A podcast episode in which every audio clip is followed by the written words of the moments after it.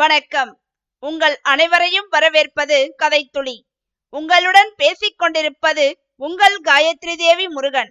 நாம் இன்று அமரர் கல்கி அவர்கள் எழுதிய கல்வனின் காதலி எனும் கதையின் பகுதி 23 தான் பார்க்க போகிறோம்.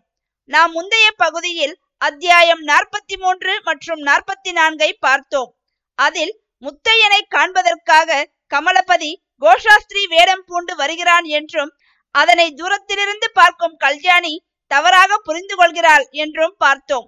இனி இந்த பகுதியில் தவறுதலால் ஏற்படும் தவறுகள் என்ன என்பதையெல்லாம் அமரர் கல்கி அவர்களின் எழுத்து நடைக்கு உயிர் கொடுத்து கதைக்குள் வாழ்வோமா? வாருங்கள். இன்று நாம் கேட்கப் போவது அமரர் கல்கி அவர்களின் கல்வனின் காதலி பகுதி 23 அத்தியாயம் 45 சாஸ்திரியின் வியப்பு. நாடகம் பார்த்த அன்றிரவு சப் இன்ஸ்பெக்டர் சர்வோத்தம சாஸ்திரியின் மீது அவருடைய மனைவிக்கு வந்த கோபம் தனியவே இல்லை. திரும்பி ஊருக்கு போகும் வழியெல்லாம் நல்ல உத்தியோகம், நல்ல வயிற்று பிழைப்பு, ஒன்றும் அறியாத பெண் பிள்ளைகளை சந்தியில் இழுத்துத்தான உங்கள் உத்தியோகம் நடக்க வேண்டும், நன்றாய் இருக்கிறது நீங்கள் திருடனை பிடிக்கிற அழகு என்று ஸ்ரீமதி மீனாட்சியம்மாள் சாஸ்திரியாரை வெகுவாக சண்டை பிடித்ததோடு சில தடவை கண்ணீர் கூட பெருக்கிவிட்டாள். அபிராமியையும் தன்னையும் சாஸ்திரியார் அந்த மாதிரி உள்நோக்கம் ஒன்றை வைத்துக் கொண்டு நாடகத்துக்கு அழைத்து போனதை நினைக்க நினைக்க அவளுக்கு ஆத்திரம் பற்றி கொண்டு வந்தது. சாஸ்திரியாருடைய மனோநிலையோ இதற்கு நேர் விரோதமாய் இருந்தது. திருடனை பிடிக்காவிட்டாலும் அவன் இத்தனை நாளும் இருந்த இடத்தை சாமர்த்தியமாய் கண்டுபிடித்து விட்டார் அல்லவா? அதனால் போலீஸ் இலாக்காவில் அவர் மீதிருந்த சந்தேகமும் அடிபட்டு போயிற்று. இதனாலெல்லாம் அவருடைய மனத்தில் முன்னைவிட அதிக உற்சாகம் இருந்தது. ஆனால் இதை தம் மனைவியிடம் காட்டிக்கொள்ளாமல் மன்னிப்பு கேட்பது போல் பாவனை செய்து அவளை ஒருவாறு சமாதானம் பண்ணி திருப்பரங்கோவிலில் கொண்டு போய் சேர்த்தார். பிறகு அவர், இந்த முத்தையன் விஷயம் பைசலாகும் வரையில் நமக்கு வீட்டில் இனிமேல் அமைதி இராது, ஆகையால் அவனை பிடித்து விட்டுத்தான் வீட்டுக்கு வருகிறது என்று மனத்திற்குள் தீர்மானித்துக் கொண்டு வெளிக்கிளம்பினார். மேற்கே கல்லணை முதல் கிழக்கே சமுத்திரம் வரையில் ஆங்காங்கு எல்லை வகுத்து கொண்டு கொள்ளிடக்கரை பிரதேசத்தை போலீசார் சல்லடை போட்டு சலித்துக் கொண்டிருந்தார்கள். சப் இன்ஸ்பெக்டர் சர்வோத்தம சாஸ்திரிக்கும் அவருடைய தலைமையில் இருந்த போலீஸ் படைக்கும் புரசூர் ஸ்டேஷன் முதல் பூங்குளம் வரையில் உள்ள பிரதேசம் விழுந்திருந்தது. கொள்ளிடப்படுகையில் காடு அதிகமுள்ள பிரதேசம் இதுதான். சேர்ந்தாற்போல் ஊர்கள் அதிகமுள்ள இடமும் இதுதான். முத்தையனுடைய சொந்த ஊர் பூங்குளம் ஆகையால் அந்த ஊருக்கு சமீபமாக அவன் வந்திருக்க மாட்டான் என்று முதலில் கருதப்பட்டது. ஆனாலும் அப்படி அலட்சியம் செய்யக்கூடாதென்று சாஸ்திரியார் கருதி அந்த ஊருக்கு பக்கத்திலும் நன்றாய் தேடிவிட வேண்டியதுதான் என்று தீர்மானித்தார். இப்படி அவர் தீர்மானம் செய்வதற்கு ஒரு காரணமும் இருந்தது. சாஸ்திரியும் அவருடைய போலீஸ் படையும் காம்ப் செய்திருந்தது புரசூரில். அங்கிருந்து அவர் போலீஸ் சேவகர்களை 2-3 பகுதியாய் பிரித்து படுகையில் தேடிவர அனுப்பிவிட்டு தாம் சைக்கிளில் லயன்கரை சாலையோடு போவது வழக்கம். ஒரு நாள் அப்படி அவர் போய்க் கொண்டிருந்த போது பூங்குளத்துக்கு அருகில் ஒரு வேளாள பெண் மத்தியானம் 12 மணிக்கு கொள்ளிடத்தில் குளித்துவிட்டு இடுப்பில் குடத்துடன் தன்னந்தனியாக லயன்கரை சாலையை கடந்து ஊருக்குள் போய்க் கொண்டிருந்ததை பார்த்தார். இந்த பெண்தான் எவ்வளவு அழகாய் இருக்கிறாள் என்ற எண்ணம் அவர் அறியாமலே அவர் மனத்தில் தோன்றியது. பிறகு அபிராமிக்கும் இந்த பூங்குளம்தானே, ஒருவேளை இந்த பெண் அபிராமிக்கு ஏதாவது உறவாயிருந்தாலும் இருப்பாள் என்று நினைத்தார். அப்புறம் இன்னொரு வியப்பு அவர் உள்ளத்தில் ஏற்பட்டது. பக்கத்தில் ராஜன் வாய்க்காலில் தண்ணீர் அலைமோதிய வண்ணம் போய்க் கொண்டிருக்கும் போது இந்த பெண் எதற்காக இந்த உச்சி வேளையில் கொள்ளிடத்துக்கு போய் குளித்து விட்டு வருகிறாள் என்று ஆச்சரியப்பட்டார். இப்படி அவர் எண்ணமிட்டு கொண்டே போன போது கொஞ்ச தூரத்தில் நாம் முதல் அத்தியாயத்தில் சந்தித்த தர்மகத்தா பிள்ளை எதிர்பட்டார். உழவுதலைக்கு போய்விட்டு அவர் திரும்பி வந்து கொண்டிருந்தார். சப் இன்ஸ்பெக்டர் அவரிடம் பேச்சு கொடுத்து விசாரித்து குளித்துவிட்டு போகிற பெண்ணின் பெயர் கல்யாணி என்றும் அவளை இப்போது பிரசித்தி பெற்ற கொள்ளைக்காரனாக விளங்கும் முத்தையனுக்கு கல்யாணம் செய்து கொடுப்பதாக ஒரு காலத்தில் பேச்சு இருந்ததென்றும் தெரிந்து கொண்டார். இப்போது கல்யாணி பெரிய சொத்துக்காரி என்பதையும் அறிந்தார். இதை கேட்டது முதல் அவர் மனத்தில் இன்னதென்று விவரம் தெரியாத ஒரு குழப்பம் குடிகொண்டது. நம்முடைய தேடலுக்கும் இந்த பெண்ணுக்கும் ஏதோ சம்பந்தம் இருக்கிறது என்று அவருடைய உள்ளுணர்வு சொல்லிற்று. ஆனால் என்னமாய் அதை கண்டுபிடிப்பது? பகிரங்கமாய் விசாரித்து பலன் இல்லாமற் போனால் பைத்தியக்காரத்தனமாக முடியுமே. அன்று சாஸ்திரி இரவு 11 மணிக்குத்தான் வந்து காம்பில் படுத்தாரானாலும் தூக்கம் என்னமோ வரவில்லை. பூங்குளம், கல்யாணி, முத்தையன், அபிராமி இப்படியே அவருடைய எண்ணங்கள் சுழன்று கொண்டிருந்தன. மறுநாள் எப்படியும் பூங்குளத்துக்கு பக்கத்தில் உள்ள காடுகளை நன்றாய் சோதனை போடுவது என்று அவர் தீர்மானித்தார். மறுநாள் காலையில் அவர் போலீஸ்காரர்களை பிரித்துவிட்டு அவர்கள் எங்கெங்கே போக வேண்டும், என்னென்ன செய்ய வேண்டும் என்று சொல்லிக் கொண்டிருந்த போது புரசூர் ரயில்வே ஸ்டேஷனில் சாதாரண உடுப்புடன், அதாவது மஃப்டியில் இருந்து இறங்கி ஏறுபவர்களை கவனிக்கும்படி உத்தரவு பெற்றிருந்த போலீஸ்காரன் அவரிடம் வந்து, அன்று காலை பாசஞ்சரில் சாயபு ஒருவர் ஒரு கோஷாஸ்திரியுடன் வந்து இறங்கி பாச்சாபுரம் என்ற ஊருக்கு வண்டி பேசிக்கொண்டு சென்றதாக தெரிவித்தான். அதை கேட்ட சப் இன்ஸ்பெக்டர் பலமாக சிரித்தார். ஓஹோ, அப்படியா? திருடன் மறுபடி மதராசுக்கு போய் அங்கே கோஷா வேஷம் போட்டுக்கொண்டு ஒரு சாயபுவையும் கூட அழைத்து கொண்டு நம்மிடம் அகப்பட்டுக் கொள்வதற்காக திரும்பி வந்திருக்கிறானோ என்றார்.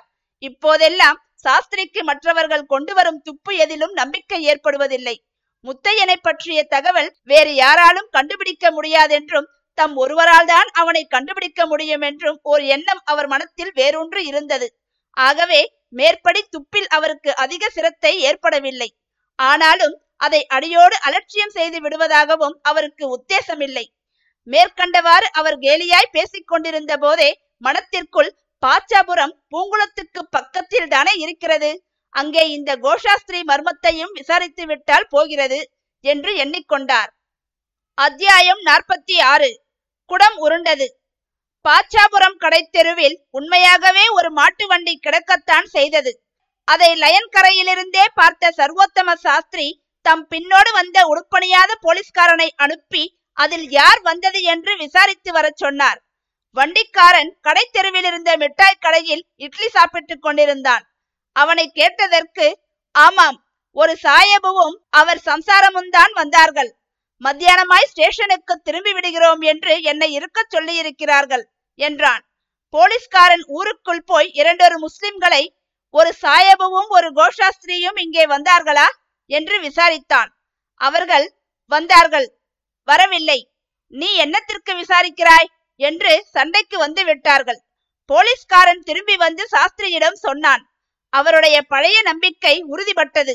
இருந்த போதிலும், நீ இங்கேயே இருந்து அந்த வண்டியில் ஒரு கண் வைத்திரு, பின்னால் வரும் போலீஸ்காரர்களை மேலே அனுப்பிவிடு, நான் முன்னால் போகிறேன் என்று சொல்லிவிட்டு கிளம்பினார்.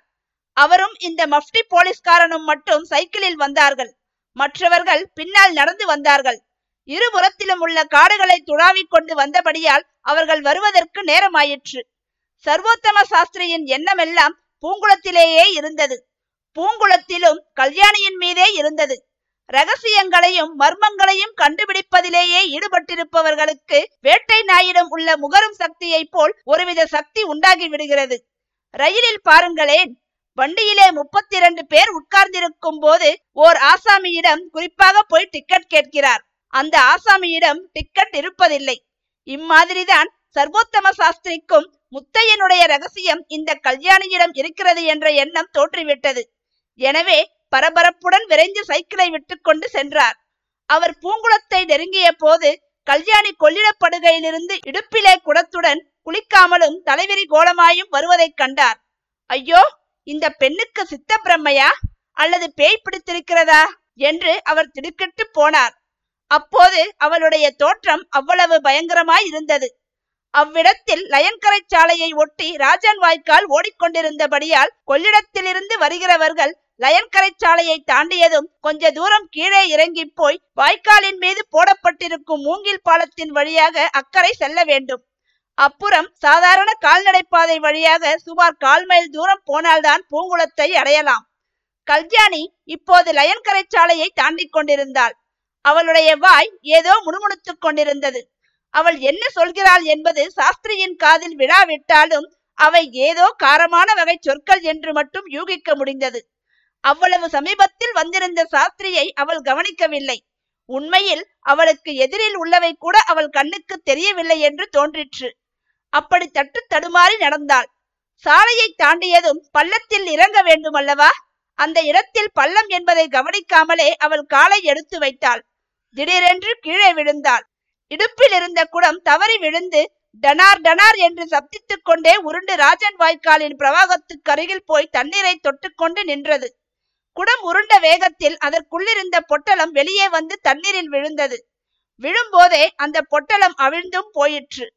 மீன்கள் திரண்டு வந்து முத்தையனுடைய மத்தியான சாப்பாட்டை ருசி பார்த்து சாப்பிடத் தொடங்கின. இவ்வளவும் நடந்தது அரை நிமிஷ நேரத்தில். கல்யாணி லயன்கரை சரிவில் நிமிர்ந்து உட்கார்ந்தபடி சுற்றும் முற்றும் பார்த்தாள். இதற்குள் சாஸ்திரி கீழே ஓடிச் சென்று குடமும் பிரவாகத்தில் போய்விடாமல் எடுத்தார். குடத்தை அவர் ஒரு கையால் எடுக்கும் போது இன்னொரு கையால் தண்ணீரில் கிடந்த சோற்று பொட்டலத்தை நன்றாய் பிரவாகத்தில் இழுத்து விட்டார். குடத்தை எடுத்து கொண்டு வந்து கல்யாணியின் பக்கத்தில் வைத்த சாஸ்திரி, என்ன அம்மா இது, ஏன் இப்படி விழுந்து விட்டாய் என்று கேட்டார். கல்யாணி பதில் சொல்லாமல் திருதிருவென்று அவரை பார்த்து விழித்தாள். குடத்தில் இருந்த சாப்பாடு ஆற்றோடே போய்விட்டதே, யாருக்காக அம்மா சாப்பாடு கொண்டு வந்தாய் என்று கேட்டார் சாஸ்திரியார். அதை கேட்ட கல்யாணி ஒரு வினாடி அவரை உற்று பார்த்துவிட்டு என்று சிரித்தாள்.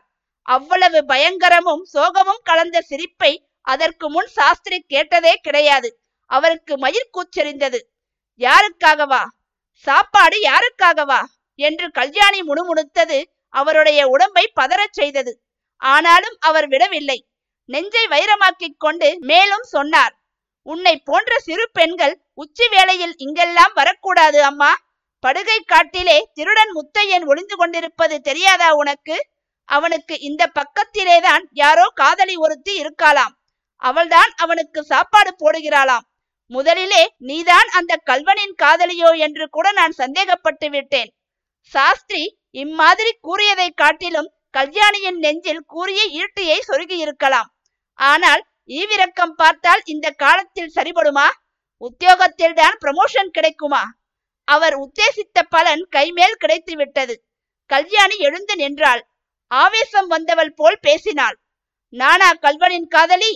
இல்லவே இல்லை, சத்தியமாய் இல்லை. அவனுடைய காதலி வேறொருத்தி இருக்கிறாள். அதோ அந்த காட்டுக்குள்ளேயே இருக்கிற பாழும் கோவிலுக்கு போனால் தெரியும்.